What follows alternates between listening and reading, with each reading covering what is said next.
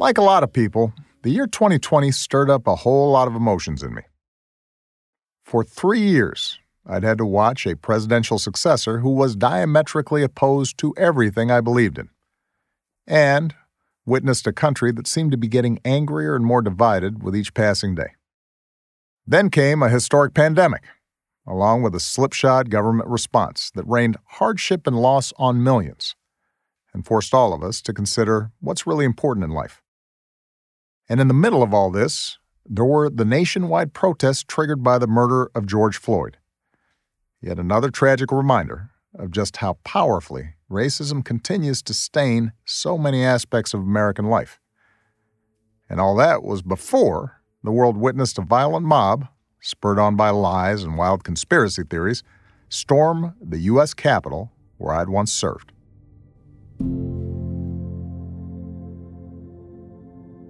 How did we get here?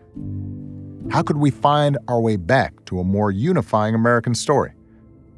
That topic came to dominate so many of my conversations last year with Michelle, with my daughters, and with friends. And one of those friends just happened to be Mr. Bruce Springsteen. On the surface, Bruce and I don't have a lot in common. He's a white guy from a small town in Jersey. I'm a black guy of mixed race, born in Hawaii, with a childhood that took me around the world.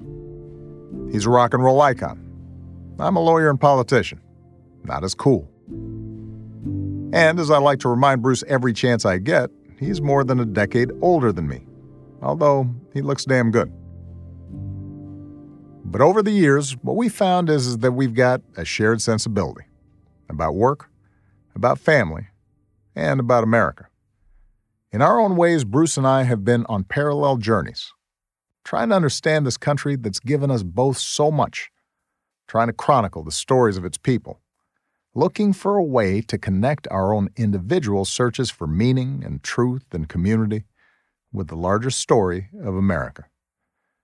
And what we discovered during these conversations was that we still share a fundamental belief in the American ideal, not as an airbrushed cheap fiction or an act of nostalgia that ignores all the ways that we've fallen short of that ideal, but as a compass for the hard work that lies before each of us as citizens to make this place and the world more equal, more just, and more free. Plus, Bruce just had some great stories. So we added a participant to our conversations a microphone. And over the course of a few days at the converted farmhouse and property that Bruce shares with his amazing wife Patty, along with a few horses, a whole bunch of dogs, and a thousand guitars, all just a few miles from where he grew up, we talked.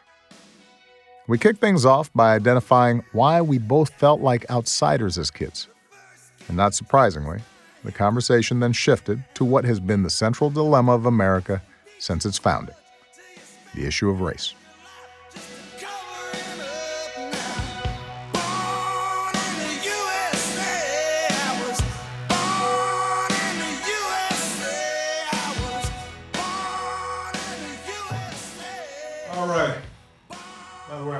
Way, I'm sorry I was late.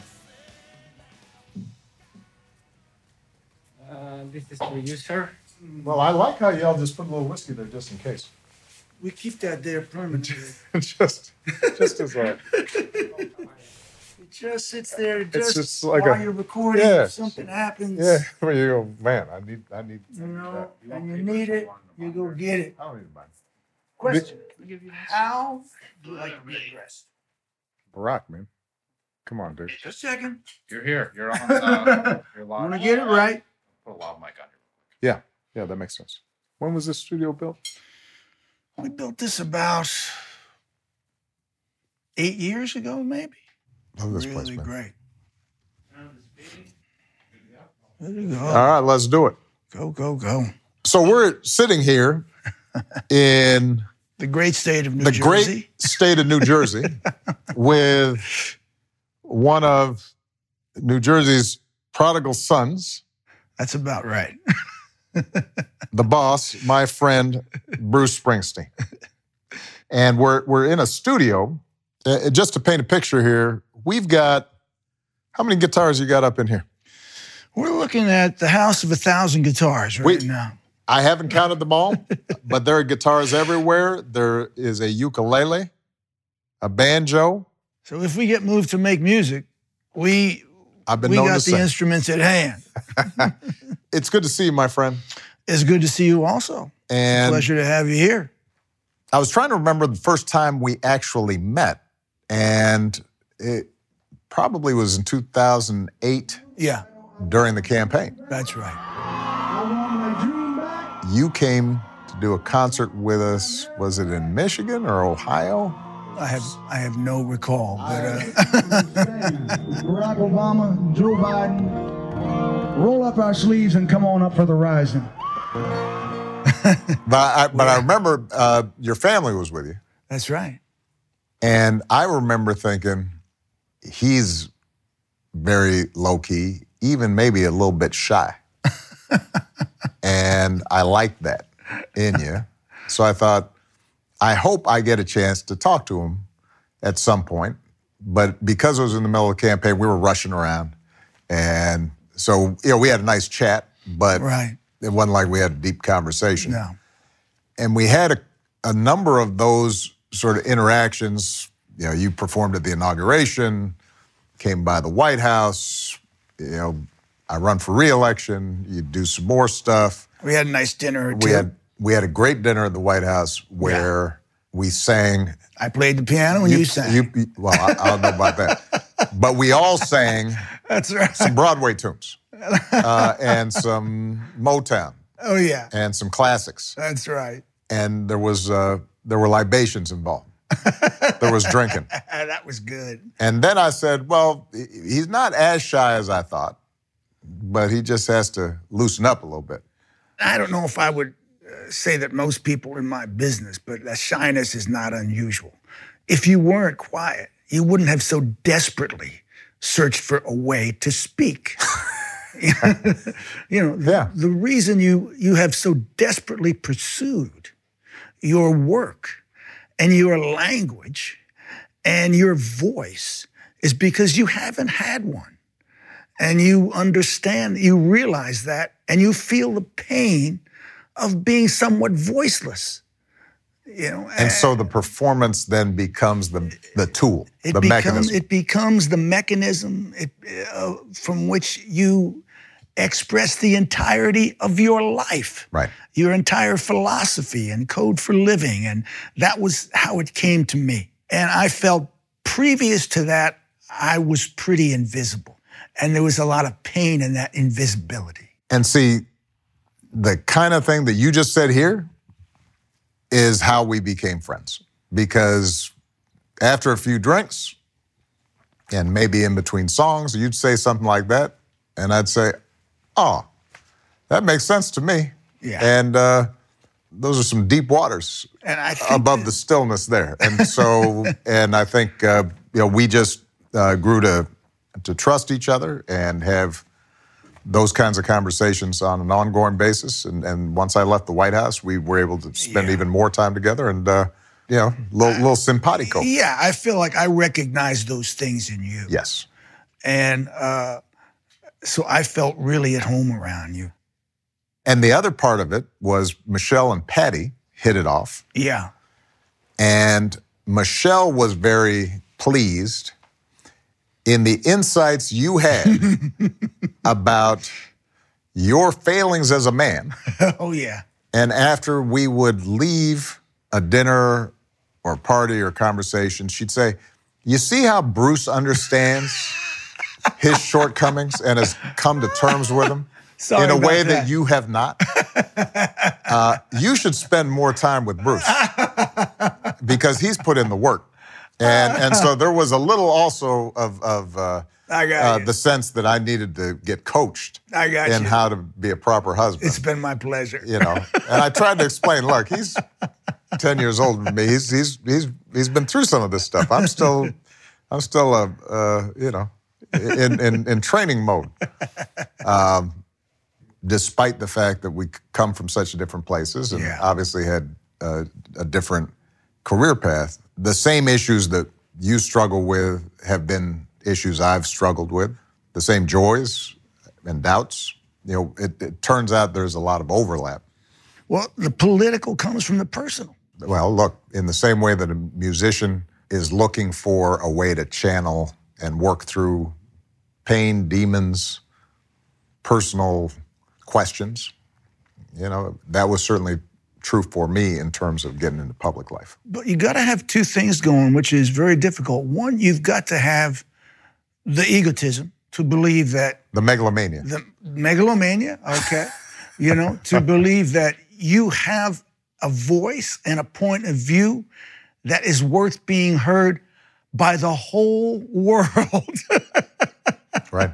All right. Right. By the whole world. So you on one hand, you need that type of megalomania. And yet on the other hand, for it to be true, for it to have the kind of impact that you've had, you you you've you've got to have the tremendous empathy for other people. You know. And it's a it- it's a hard trick to pull off. You you start off with ego, but then right. at some point you empty out and become a vessel for Yeah. the hopes and dreams and At your best. stories At your best. Yeah. Uh, that you've heard from others, and, and you just become a conduit for them. We're, we're actually talking, and I just left delivering the eulogy for my friend John Lewis, uh, one of the giants of the civil rights movement, uh, and, and somebody who was probably as responsible for making America a better, freer, uh, more generous place and making our democracy live up to its promise. And the first time I met John, he, he came to speak at, at uh, Harvard, where I, I was going to law school.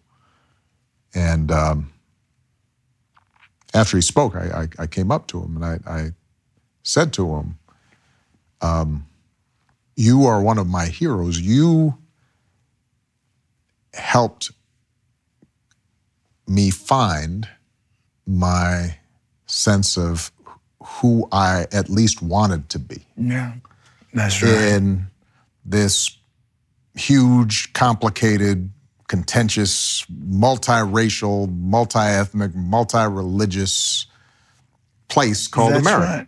The funny thing is to come at it from that vantage point is to come at it from the vantage point of the outsider. That's exactly right. You know. Th- This is going to be interesting because I'm going to have to figure out why you thought you were an outsider. I know why I was an outsider. I, I that I can explain.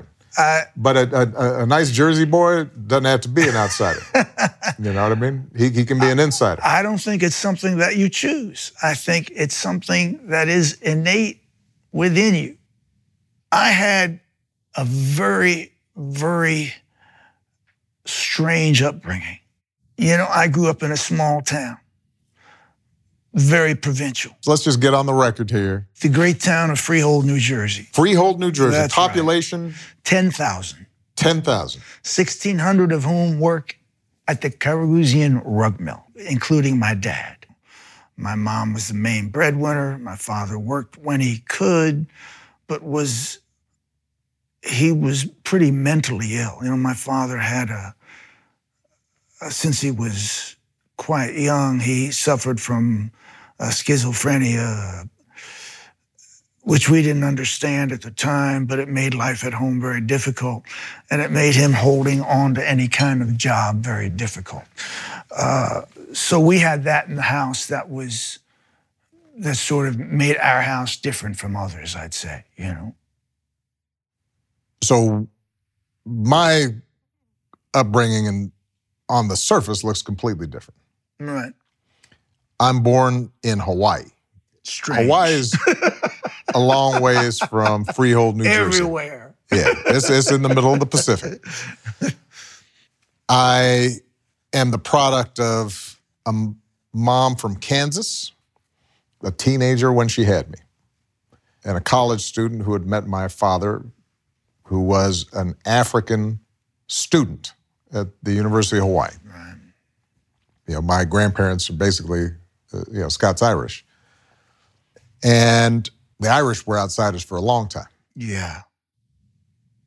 My grandparents were old school Irish people. Right. And they were very, very provincial, quite backward, quite country people. And we all lived in one house my parents, my grandparents, and myself. Grandparents on your dad's side or mom's grandparents on my dad's side. I was, I was brought up by the Irish side of my family. And they were just as eccentric as as you would as as as American Irish could be, you know, and uh, started me off when I was a very young child on simply being different from everybody else. I had an emotional displacement. Yeah. You know, I, I tell a story about how my grandfather used to take me to the beach, and that's where he'd go down there and he'd play checkers and he'd drink beers, Primo beer. I, I, I still have Yeah. uh, memories of the, that little bottle of Primo beer that had uh, King Kamehameha's picture on the front of it. and uh, the tourists would come up and they'd see me and they'd, you know, this is when I'm three, four, five years old. And they'd say, uh, is, is he Hawaiian? And my grandfather would say, yeah, he's, he's the grandson of King Kamehameha. and they'd be taking pictures. And, um, and you know, it, it's a nice story in the sense of my grandfather enjoyed pulling the wool over their eyes. But it's also a story of the fact that I wasn't easily identifiable. I felt like an outsider. There was visible proof that I wasn't like everybody else. And, And this is the city you're in. What, what, Honolulu. You're, you, Honolulu, Hawaii, which is this little jewel in the middle of the ocean Right. that is made up of all these immigrants who come from all these different places. You've got Japanese and Chinese, Portuguese who've come over, you know, as seamen. And you've got the native Hawaiians who, like many indigenous peoples, find themselves decimated by disease and and so you've got that base culture that's beautiful and powerful and and I'm looking around as a kid, and none of them really look like me.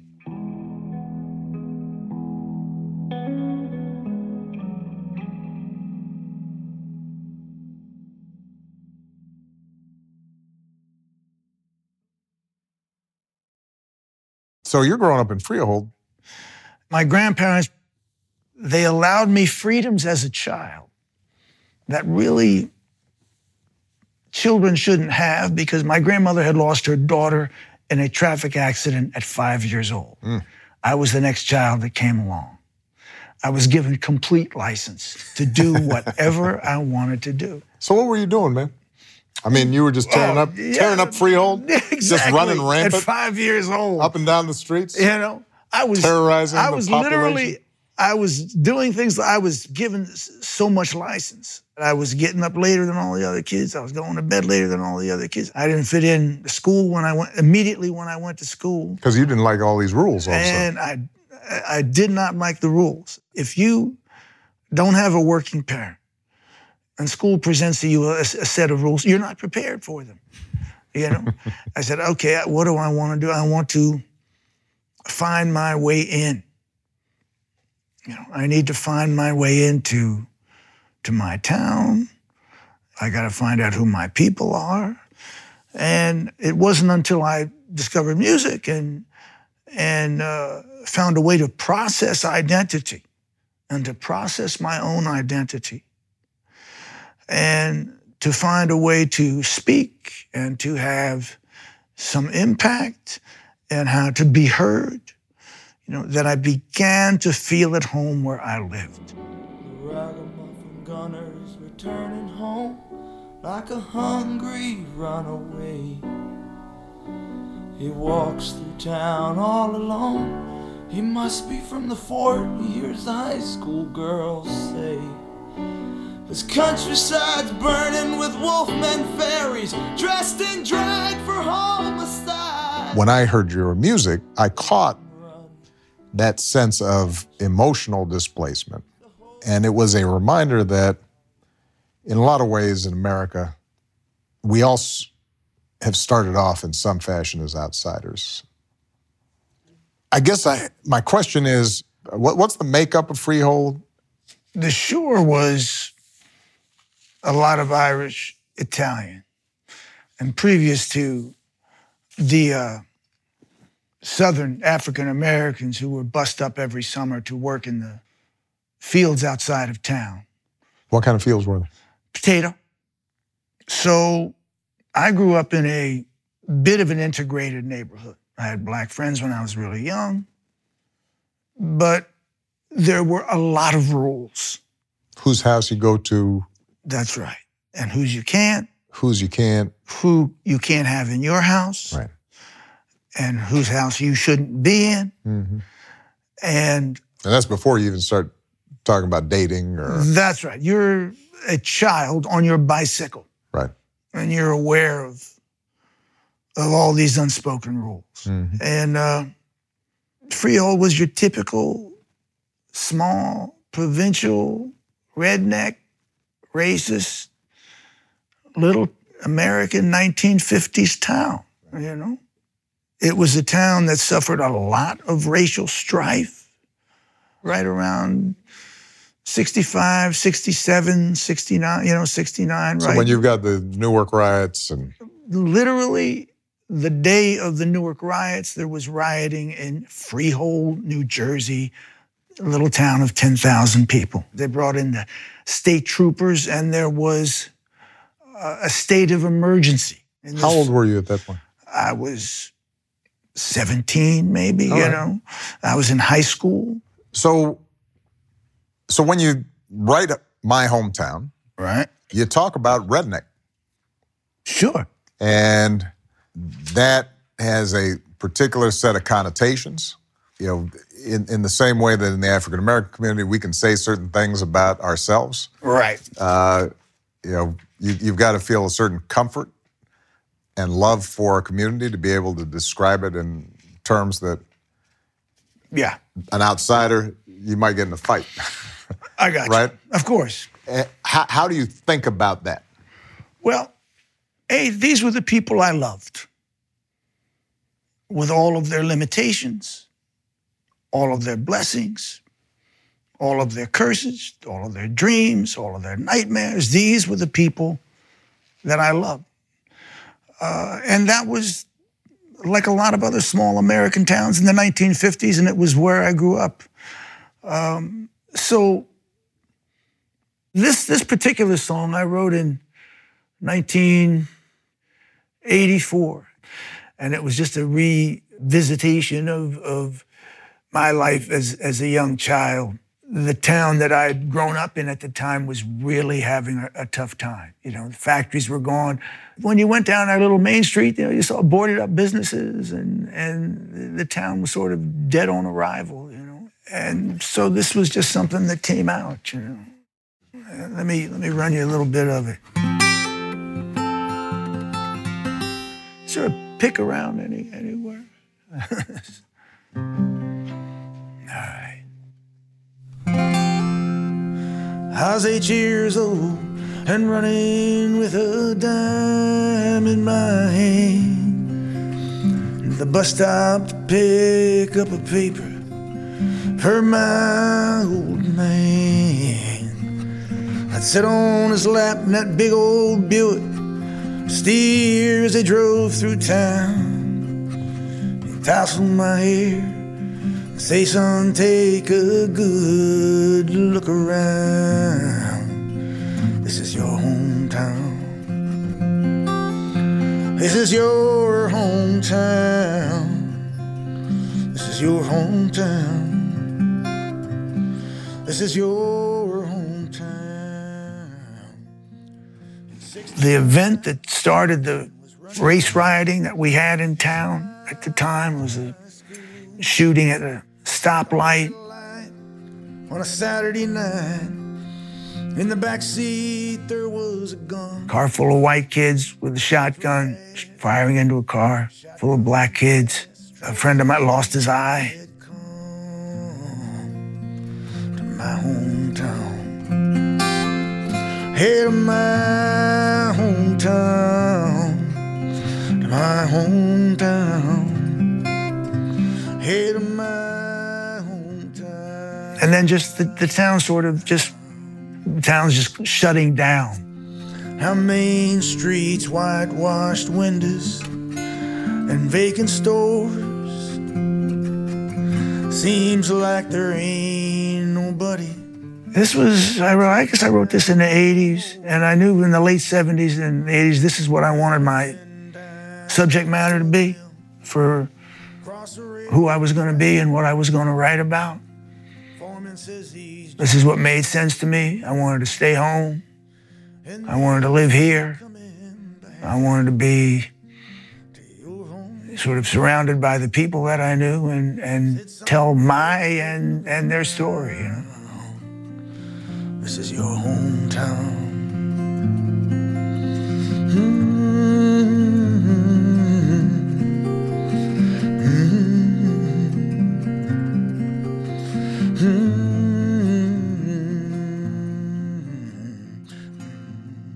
was a, there's a generational element to the song because where the song is set with a boy sitting on his father's lap, and his father saying, "This is your hometown, and everything in it."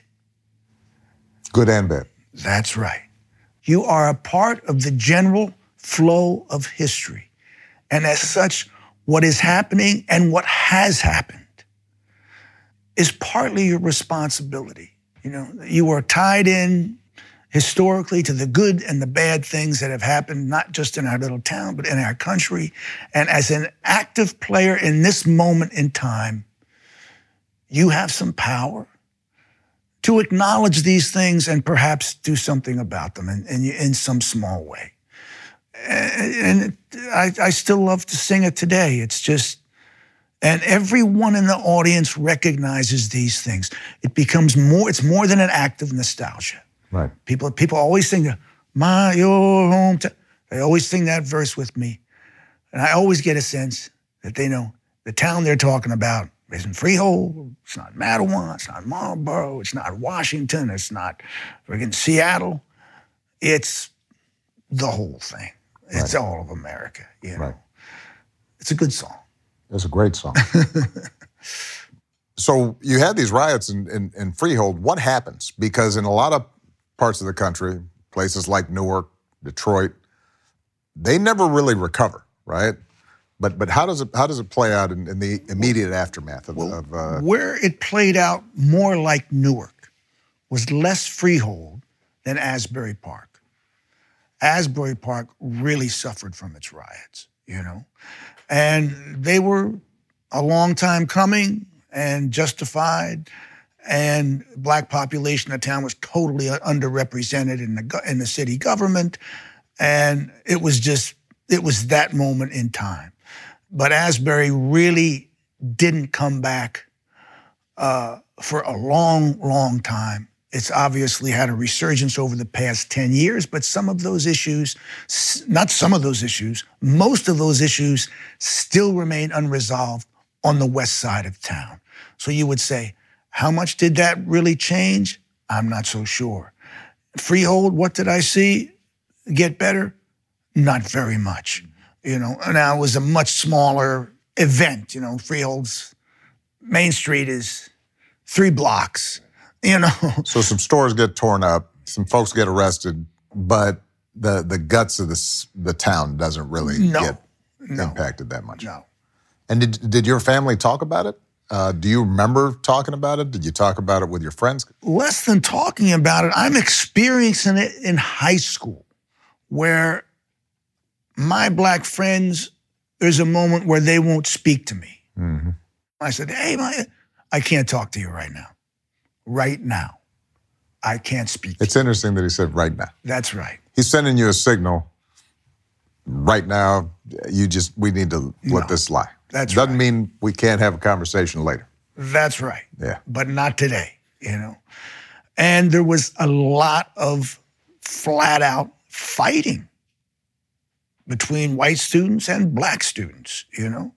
So high school became a microcosm of what was of what happened in Freehold, Newark, Asbury, those tensions became very real in 68, 67, uh, which was when I was I was really in high school, and uh, so that was kind of where I I personally experienced it the most. You know, was a. Uh, but just the dynamic in school. Yeah, it was Freehold Regional High School. Was a totally integrated high school, and it was filled with mostly working class kids.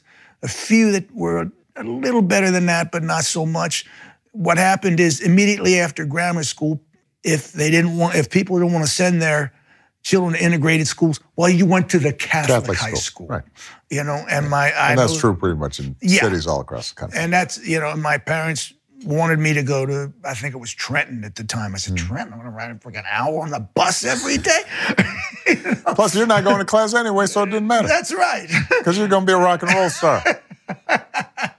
which, which, which raises uh, an interesting question. So, right around this time, you're starting to get serious about music, and it's shortly thereafter you start putting your bands together. And this is, I'm, I'm, it's 1964 is when I picked the guitar up and I'm playing it all through high school. right, we started, uh, we had a band in 1964. So you had the Rolling Stones and you had the Beatles. But very shortly, you also had Sam and Dave. right, And you had Motown, you know, and you learned how to write from the Motown, the great Motown songwriters. You learned how to perform from Sam Moore and uh, from Sam and Dave. So, if there aren't African American artists who are helping you to discover rock and roll, there's certainly African American influenced artists that are opening this door for Absolutely, you. of course. we had a band that uh, to play down what was called what what is Route Nine, which was south of Freehold. You had to know some soul music because it was called greaser territory. The greasers were the guys with the three-quarter length leathers, sharkskin suits, ties, hair slicked back, pointy black shoes, nylon see-through socks, all of it, you know, taken from the black community. Yeah. And that was the style. and the yes, greasers. including the music that they love. Right. Through this world, nothing. So when you went south on Route 9, you had to be able to play soul music and Right. doo-wop music, or else you wouldn't survive on a Friday and a Saturday night. You just wouldn't like, survive. Who are, who are these folks? you know, that was just the nature of of rock and roll and rhythm and blues played by our our little band in, in, in those days. You know, And how are you processing that? as a young musician, you know, you were immersed in in music and and in in the African American culture that that inspired the music that you loved. You know, high school was very strange because the black kids in my high school were both envied and were also suffered tremendous prejudice against them at the same time. You know, I mean, the, the What were they envied the for? young guys, the way they dressed, They everybody tried to dress. you know, we used to go to the Springwood Avenue to a place called Fishes, where was, that was where the clothes were. You know, and so it was a it was a strange imbalance that was uh, difficult to sort of uh, to sort through. You know, It makes me think, though, because Spike Lee makes a movie, Do the Right Thing. yeah, And great picture. great picture. One of the protagonists, who he plays, a guy named Mookie, Right. Uh, and he's working for this Italian guy and his sons who are trying to run a small business, a little pizza joint. And one of the sons is a sweet kid, loves the African American community that they're serving, and the older one is cynical and, and more blatantly racist. And at one point, Mookie, who, despite not always working real hard, is insightful about the neighborhood he's living in, he starts asking the racist older brother, Can I talk to you for a second? Who's your favorite basketball player? Magic Johnson. Who's your favorite movie star? Eddie Murphy. Who's your favorite rock star? Prince. You're Prince. Boss, Bruce. Prince. so so why is it that you're always using the N word when all these folks you're always talking about how much you love them? And I always thought that was a such a brilliant and simple way to capture something that's always been true and complicated about America, which is this notion of black folks are the other, they are demeaned, they are discriminated against, looked down upon. And yet, the culture is constantly appropriating and regurgitating and processing the style that arises out of being an outsider and knowing the blues and and having suffered these scars and having to you know live on mother wit and make stuff up out of nothing. And rock and roll is a part of that process. I'm wondering whether as a teenager that's something that you're even processing or is it sort of something that you kind of just think you know what this music's cool and i like it and it makes it moves me in some way. Yeah, no, I think I think that uh, if if you were a teenager in the '60s, you were processing all this intensely. The President's Advisory Commission on Civil Disorder warned that race hatred threatened to tear this country apart. Events this month. Race riots, violence, looting, and hate. You couldn't be a, a teenager in the 60s and not be aware that race was race was the fundamental issue of the day, you know. In America, you know, we have loved black people and brown people when they're entertaining us, but when they want to live next door, we remain a tribal society. You know, it, it, it's part of our tragicness. You know, that, that, continues, obviously, to this day. You know, um, and I don't think I, I don't think it's ever been more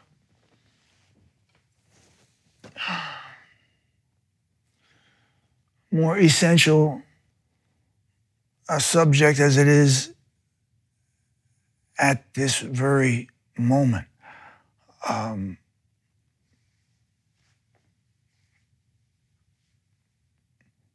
I think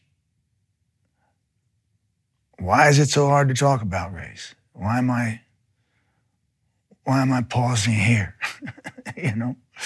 Um, talk about race, you have to talk about your differences. Talk about race, you have to talk about um, to some degree the um, deconstructing the myth of the melting pot, which has never fundamentally been true. Admitting that a big part of our history has been plunderous and violent and rigged against people of color. We're ashamed, ashamed of our collective guilt. We would have to admit and to grieve for what's been done we would have to acknowledge our own daily complicity and to acknowledge our group membership and that we are tied to the history of, uh, of, of, of, racism, of, of, of, that racism. Of a great wrong. Yeah. yeah. You know? Those are all hard things for people to do. well, you know, it, it, uh,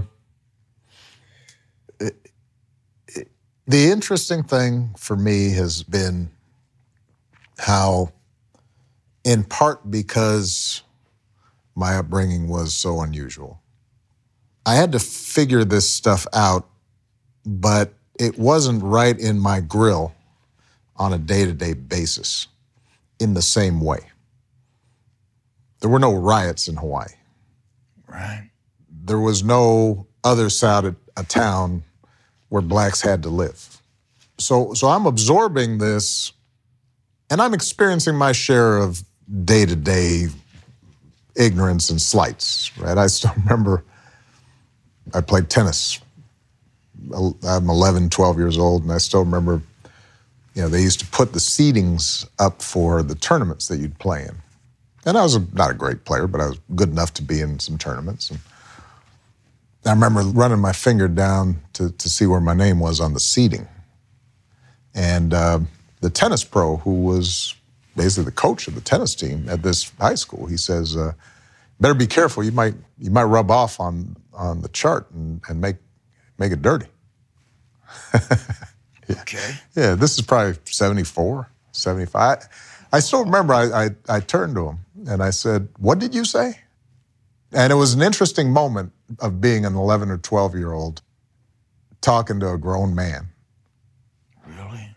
And watching him process and calculate uh, what he should do. And him saying, yeah. I'm just joking, is what he said. Uh, who were your friends at this time? What, what's the, what, so, what so, you, so you, the interesting thing is, so my, my best friends end up being a bunch of misfits and outsiders themselves, kids like you who were maybe a little bit emotionally displaced. I, I realized that my best friends in high school, who are to this day some of my best friends, all of them came from broken homes. Yeah. All of them economically was at the lower end of the totem pole relative to the other kids in the school. And one of the unifying things was basketball.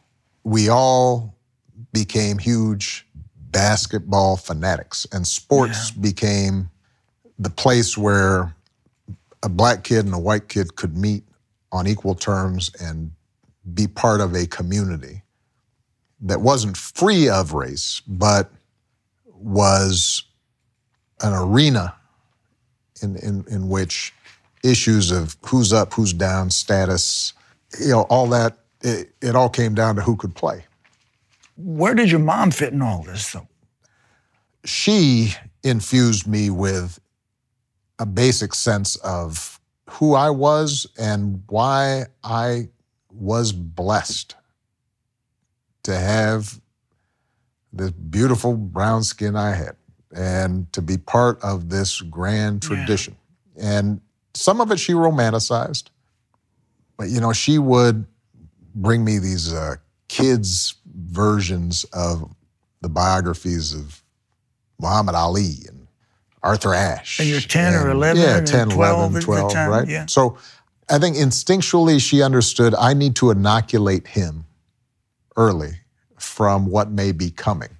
You know, she gave me enough of a, of a foundation of confidence. I was loved, cherished, and special. And being black was something to be proud of and to be cherished and special. And in fact, the very struggles that blacks in America were going through were part of what made black folks special because they had, in some ways, been fortified by suffering and they had experienced cruelty and as a consequence could help all of us transcend that.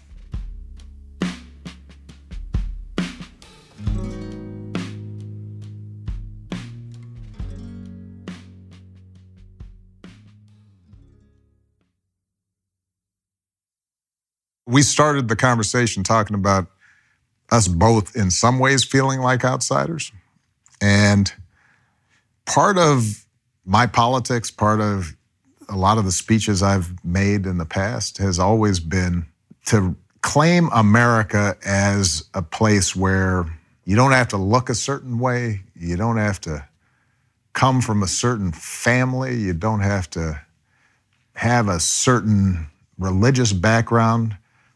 You just have to have fidelity to a creed, a belief you know, folks sometimes ask me what what's one of my favorite speeches of the speeches I've given, and and it, it may be the speech I gave on the 50th anniversary of, of March across the Edmund Pettus Bridge. Yeah, that's starting great, in Selma. That's a great speech. It was at a time when you were seeing this ramp up of criticism not just of me, but of progressives as un American, not real Americans, don't love America. And I thought it was a good moment to capture a different idea of America. I, I, thought that anniversary, me being down with John Lewis, and by the way, George W. Bush, a whole bunch of folks celebrating this moment in our history. You've got on one side outsiders, black students and maids and laborers and bus boys. You're ordered to disperse, go home, or go to your church.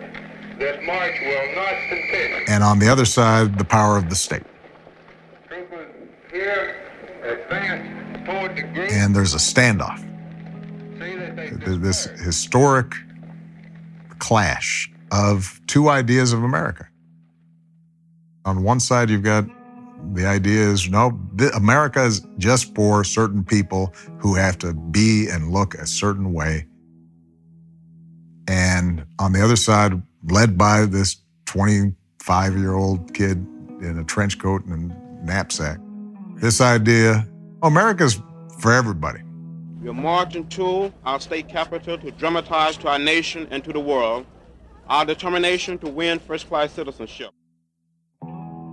In fact, what makes America America is all the outsiders and the misfits and the folks who tried to make something out of out of nothing. Nothing. So that became the theme of my speech. I started talking about, let me tell you about America. We're Lewis and Clark and Sacagawea. We're the pioneers and the farmers and the miners and the entrepreneurs and the hucksters. hucksters. That's our That's spirit. our spirit. That's who we are. We're Sojourner Truth and Fannie Lou Hamer. Women who could do as much as any man and then some. And we're Susan B. Anthony, who shook the system until the law reflected that truth. That is our character. We're the immigrants who stowed away on ships to reach these shores. The huddled masses yearning to breathe free. Holocaust survivors, Soviet defectors, the lost boys of Sudan. We're the slaves who built the White House and the economy, economy of the South. We're the ranch hands and the cowboys. And then a part that I know you'll like. We're the storytellers, writers, poets, artists who abhor unfairness and despise hypocrisy and give voice to the voiceless and tell truths that need to be told. We're the inventors of gospel and jazz and blues and bluegrass and country and hip hop and rock and roll and our very own sound with all the sweet sorrow and reckless joy of freedom.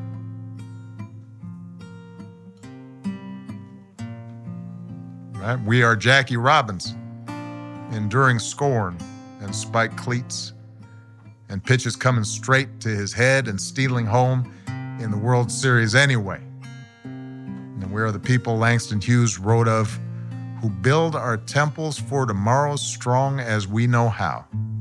We are the people Emerson wrote of who, for truth and honor's sake, stand fast and suffer long, who are never tired so long as we can see far enough. That's what America is. Not stock photos or airbrushed history, or feeble attempts to define some of us as more American than others. We respect the past, but we do not pine for the past. We do not fear the future. We grab for it. America is not some fragile thing. We are large, in the words of Whitman, containing multitudes. We are boisterous and diverse and full of energy, perpetually young in spirit. That's why someone like John Lewis, at the ripe old age of 25, could lead a mighty march. We honor those who walked so we could run. We must run so our children soar, and we will not grow weary For we believe in the power of an awesome God, and we believe in this country's sacred promise. That's what John fought for, and that's what you sing about, and that's what those kids are out there organizing for. Yeah. All right. Amen.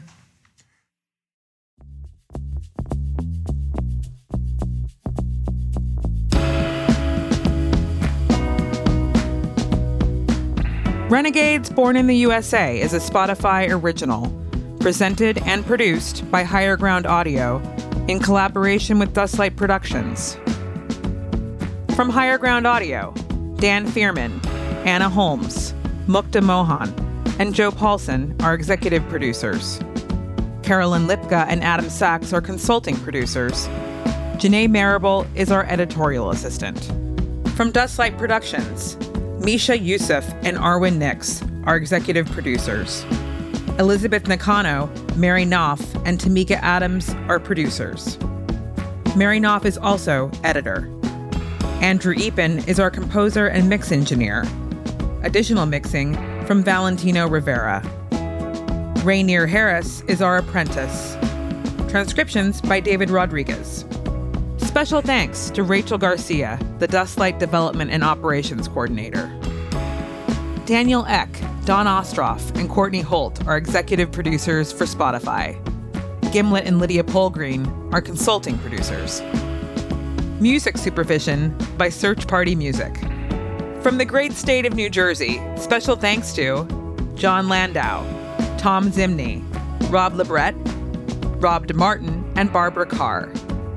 We also want to thank Adrian Gerard, Marilyn Laverty, Tracy Nurse, Greg Lynn, and Betsy Whitney. And a special thanks to Patti Scialfa for her encouragement and inspiration. And to Evan, Jess, and Sam Springsteen. From the District of Columbia, thanks to Christina Shockey, Mackenzie Smith, Katie Hill, Eric Schultz, Caroline Adler Morales, Merone Hailemeskel, Alex Platkin, Kristen Bartoloni, and Cody Keenan. And a special thanks to Michelle, Malia, and Sasha Obama. This is Renegades, born in the USA.